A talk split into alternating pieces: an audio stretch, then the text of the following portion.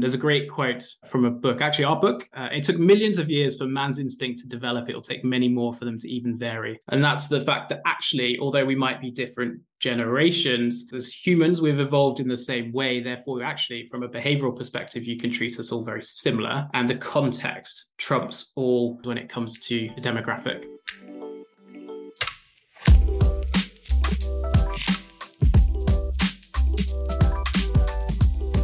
Welcome back to Retail Oriented Retail Fans. My name is Mike Fowler. I am the VP of Retail Sales here at the Sales Factory. We're really excited today because we've got a very special guest from overseas. We've got Adam Castleton, the CEO of Startle, to talk to us a little bit more about consumer research, how that's impacting what you might hear while you're shopping in different retail channels. So, Adam, thank you so much for joining us today. Um, really appreciate you being on the show, and good afternoon. Well, good morning. It's a pleasure to be here.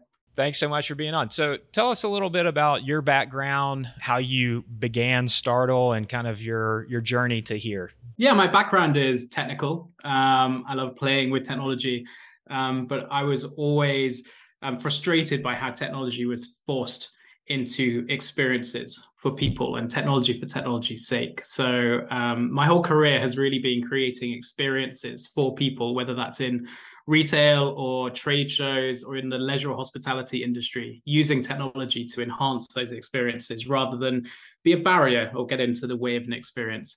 And for me, the thing that motivates me the most is when I can walk into a store and see or hear our technology in use and having a, a direct impact on the customer experience. Kind of tell us about Startle. What is it?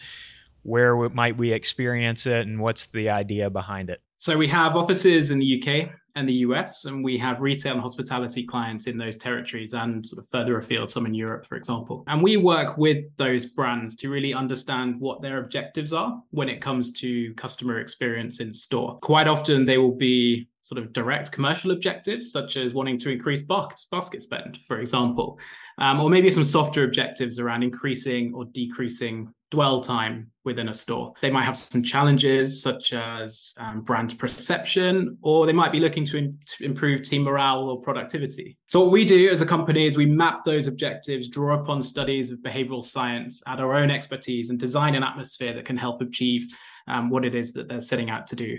Uh, we use music curation, data and technology to do that and replicate that across uh, all of their uh, their network of stores to ensure consistency.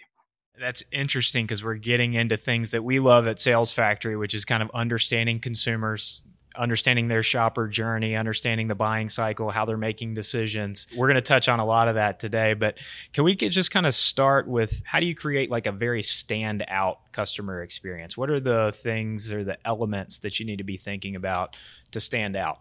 I think one thing people don't realize or take into account is that people don't notice or remember everything. Once they have been into an experience and leave, what they remember is the standout moments, the things that they didn't expect, and also how it ends. And there's a reason for that. There's a study actually um, and a, a theory called the peak end rule, where people remember the peaks of an experience and how they end over time. So the first thing we tell people actually is, you know, start as a customer, experience the store, walking through, driving into the car park, walking through the door as a customer, and notice every detail, all the negative things that you could perhaps uh, mitigate, all of the positive things that you could perhaps enhance. And look for innovative ways to make those better, elevate the peaks, because ultimately that's what people remember. Um, so with the work that we do, we try to elevate those peaks. We try to mitigate any negative peaks around queuing, for example, um, busyness is a common one. Visiting restrooms is another. These are all things that we can influence when it comes to atmosphere, ambience, and music, and map out all of the problems that could be fixed with some behavioral science. It really helps if you can do something that's surprising or delightful that people don't expect. Um, because at the end of the day, after time has passed, it's those emotional moments, not the functional ones, that people will really, really remember. Some great examples, actually. I don't know whether you have this in the US, but Sephora, um, they introduced shopping baskets of two different colors. There was a red one for people that would like to be assisted, and black one for people, um, introverts like me, that would prefer to shop without being interrupted. Um, and again, it's a moment that wasn't expensive. It was a moment of unexpected delight um, that people would remember as they enter the store. Um, and moments like that are really, really magical. Um, so, our advice to retailers is to look for those moments. I love that Sephora case study. We do have that in the States. And I've pointed to that one a couple of times myself because I think it's just a, a great example of understanding consumers and understanding mm-hmm. their different preferences when they're in a retail location and then catering to that giving them answers to to what they prefer. So what are the types of things that we need to understand about consumers in order to create those types of experiences in order to elevate peaks? Because I, I love that also elevating the peaks and the emotions that you're feeling when you're having a shopping experience. What do we need to know about them? And is there anything that we might not expect that we need to know about them in order to mm-hmm. to really key into what their how their shopping journey is is being perceived. Yeah, this is an area that we're quite passionate about because we think people prioritize this in, incorrectly um, in trying to know too, too much about individuals trying to pigeonhole people into a demographic. Actually, there is a, a notion that's called um, the fundamental attribution error, basically, where people give too much attention to demographics and personality rather than context. Um, when people visit a store. You see this all the time in marketing around customer personas, where you'll have age, gender, demographic of our customer base. And this is why they're here and how they're shopping and, and, and how you should market to them. Whereas without context, actually, those personas are fairly meaningless. So I always like to use the example, and I know you have hardware store clients, of me, a male in his 30s, um, doing DIY, going to a hardware store. Now, I couldn't feel more out of place in a hardware store um, if I tried. But me as a millennial um, is more similar to my mum, a female boomer, than I am the 30 year old tradesman visiting the same store. So actually, the context at which we visit is more impactful than the demographic. So we have another principle that we use called um, context is king um, which is put context first. There's a great quote from a book, actually, our book um, that we use this is our, uh, it took millions of years for man's instinct to develop. It'll take many more for them to even vary. And that's the fact that actually, although we might be different generations, different backgrounds as humans we've evolved in the same way therefore actually from a behavioral perspective you can treat us all very similar and the context trumps all uh, differences when it comes to to demographic how people interact with different categories is very different. While somebody on paper and demographically may look exactly the same, we may shop for eyeglasses the exact same way and shoes completely differently, right? So it depends on the category and, and how engaged you are in different categories to understand how people will interact. And so the context uh, that drives those behaviors is is ultimate. And and as you said context is king. So you've kind of touched on demographic information is really not enough. How do attitudes and moods and all these other intangibles how do they influence and start to shape behavior in a way that we can start to track and notice and take advantage of?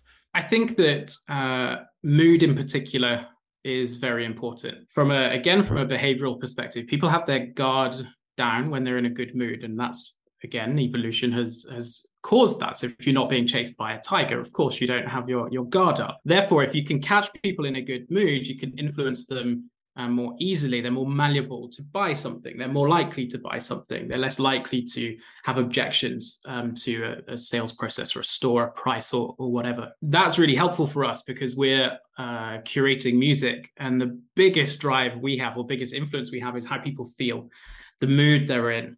Um, the second thing we can do is actually influence how they behave. So this is where demographics become less relevant because through emotion, evolution, and behavior, that is all instinctive things that every human has, not demographic things that certain humans have. And actually, if we can improve somebody's mood when they're in a store through uplifting music, and then change the way that they are behaving in the store because we can, because they're in a better mood. We can make them move through quicker. We can make them be more forgiving when it comes to queue or even change the perception of time. There's a theory in music science called the ISO principle. Um, and one thing we do is we curate playlists uh, based on metadata that we have around tracks. And they include valence and arousal, which is basically how happy or sad a track is versus how energizing it is. And the worst thing is actually if you had every track at the same level you would go in and you would feel exactly the same when you leave. You will engage with some people, though you're hitting the right note, and you would alienate others.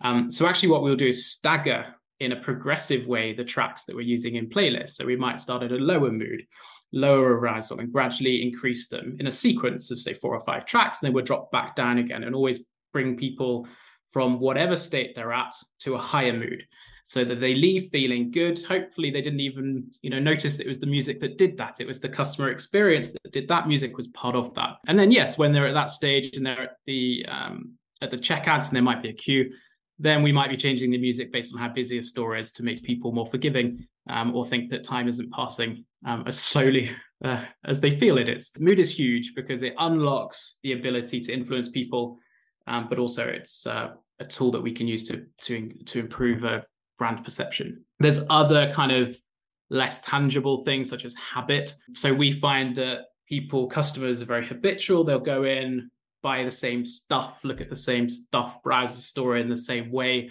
as they always have done. And marketing alone is difficult to shift a habit. One of the easiest way to change a habit is to actually change the context. So, is there something that we can make different about a store when somebody goes in so that we can start reinforcing new habits? It's a bit like if you're trying to quit smoking or drinking, for example, it might be that you hold something instead of the thing that you're trying to quit, or you change your routine. Changing the music, changing screens, changing you know what's shown on screens, changing lighting, all those kind of things can help shift habit.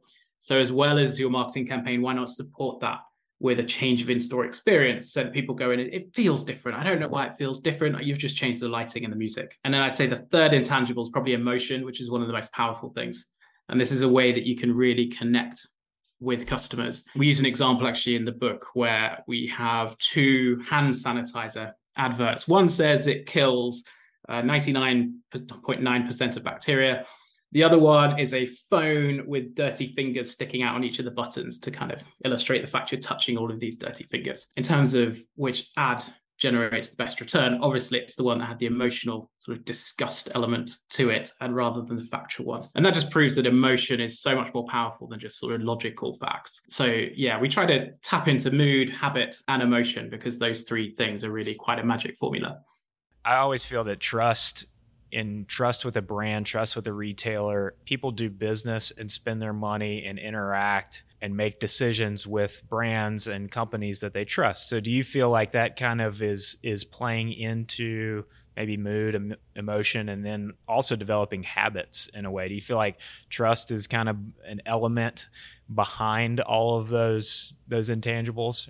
Yeah, I think it's a, it's a mixture of everything. Um, so you've got product, customer service, price. But ultimately, all competitors have those things. So, what else on top of that can you add? If you can add an experience where people have an emotional connection to a brand, I think by definition, you are trusting that brand because you are opening yourself up to those emotions. The other thing, actually, is if you can be consistent with all of this, is you create an expectation that the experience is going to be good. You create the expectation that the price is going to be good and that the brand is going to deal with you in a trustworthy way.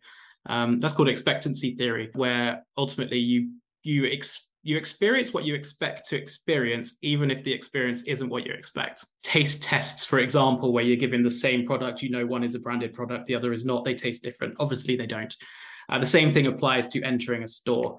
Um, if you expect to have a good experience, you will have a good. You're more likely to have a good experience, even if the experience is exactly the same. We're talking a, a lot about uh, emotions and just things that make us humans, right? That make us individuals and, and make us all different people.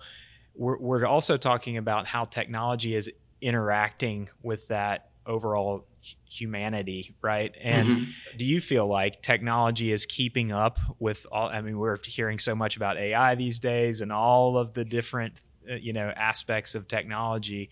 Do you feel like it's keeping up with the needs of us interacting as humans and making purchase decisions? If anything, I think the technology is too far ahead. I think there's a lot of technology that doesn't have a good business case to use or doesn't fit a journey and sometimes you see those things being shoehorned in so vr experiences ar experiences you don't need some of that stuff a lot of the time and actually if it's just a barrier there's no reason to use technology in the first place there might be an old existing technology to to use. So yeah technology is there. Is it all relevant? No. Is it all scalable? No. We're very cautious not to implement technology for technology's sake. And that's coming from a technology company. Um, so we have a, a SaaS platform, we have hardware in stores, we have sensors in stores. So we're checking things like noise level, busyness level, temperature, everything around an atmosphere. We report that back centrally and adapt our uh, music content and screen content and volume uh, and so on off the back of that. Um, but that's all very relevant technology. Yes, we use AI to screen tracks for lyrics and sentiment and so on, um, but we're not putting AI in front of the customer. We're just using that to improve process behind the scenes. The other approach that we take is we keep the clever stuff in the cloud and the hardware we install on site is either just gathering data like temperature, busyness, humidity, those things are never going to change. They're just like things we're always going to want to know. Our device is just sending them up to us in the cloud. So when we want to do different things with that information, we can. We don't have to swap out legacy hardware. The same for our players for screen content and music content. They're just playing content. So if we want to play music, they'll always play music. Um, but if we want to do something extra, something more clever uh, with that, we do that in our SaaS platform, which is infinitely kind of you can develop that at an infinite rate. So, you know, one tip that I would give is not to invest in much hardware. Go for the minimal hardware option, invest in software solutions so that you can keep flexible and up to date. And don't use AR and VR if there's no need for it. Yeah. Technology for technology's sake is a big no-no. Yeah, I yeah. completely agree. I think it's it's interesting the way that you phrased it. The ideas are what's lagging behind, that's a great way for our listeners and viewers to think about it, right? So think about the creativity and the idea that's going to drive the behavior that you want. And then think about how to implement the technology or whatever to get the behavior that you want. But the idea is where the money is, right? That's where you can make some real influence. Um, so that's that's really good stuff. All right, retail fans, thanks so much for tuning in. We're actually going to break this conversation into two parts because we're enjoying this conversation with Adam so much. So make sure you tune in next time. A lot more to talk about about the future of technology and how that's interacting. So we're excited about getting into that. But we want to hear from you. So if you're got a question about this particular episode or there's an episode or topic that you want to hear about in the future, such as music theory, drop it in the comments and let us know what you're interested in hearing about. Or you can shoot me an email email directly at mike.fowler at salesfactory.com. And don't forget to click the like button, subscribe, and click the little bell icon up in the corner so that you always know uh, when there's a new retail oriented episode for you and some fresh content, maybe even a fresh idea uh, for your marketing strategies. And remember, when you're thinking about the retail channel, it's always about selling in and selling through.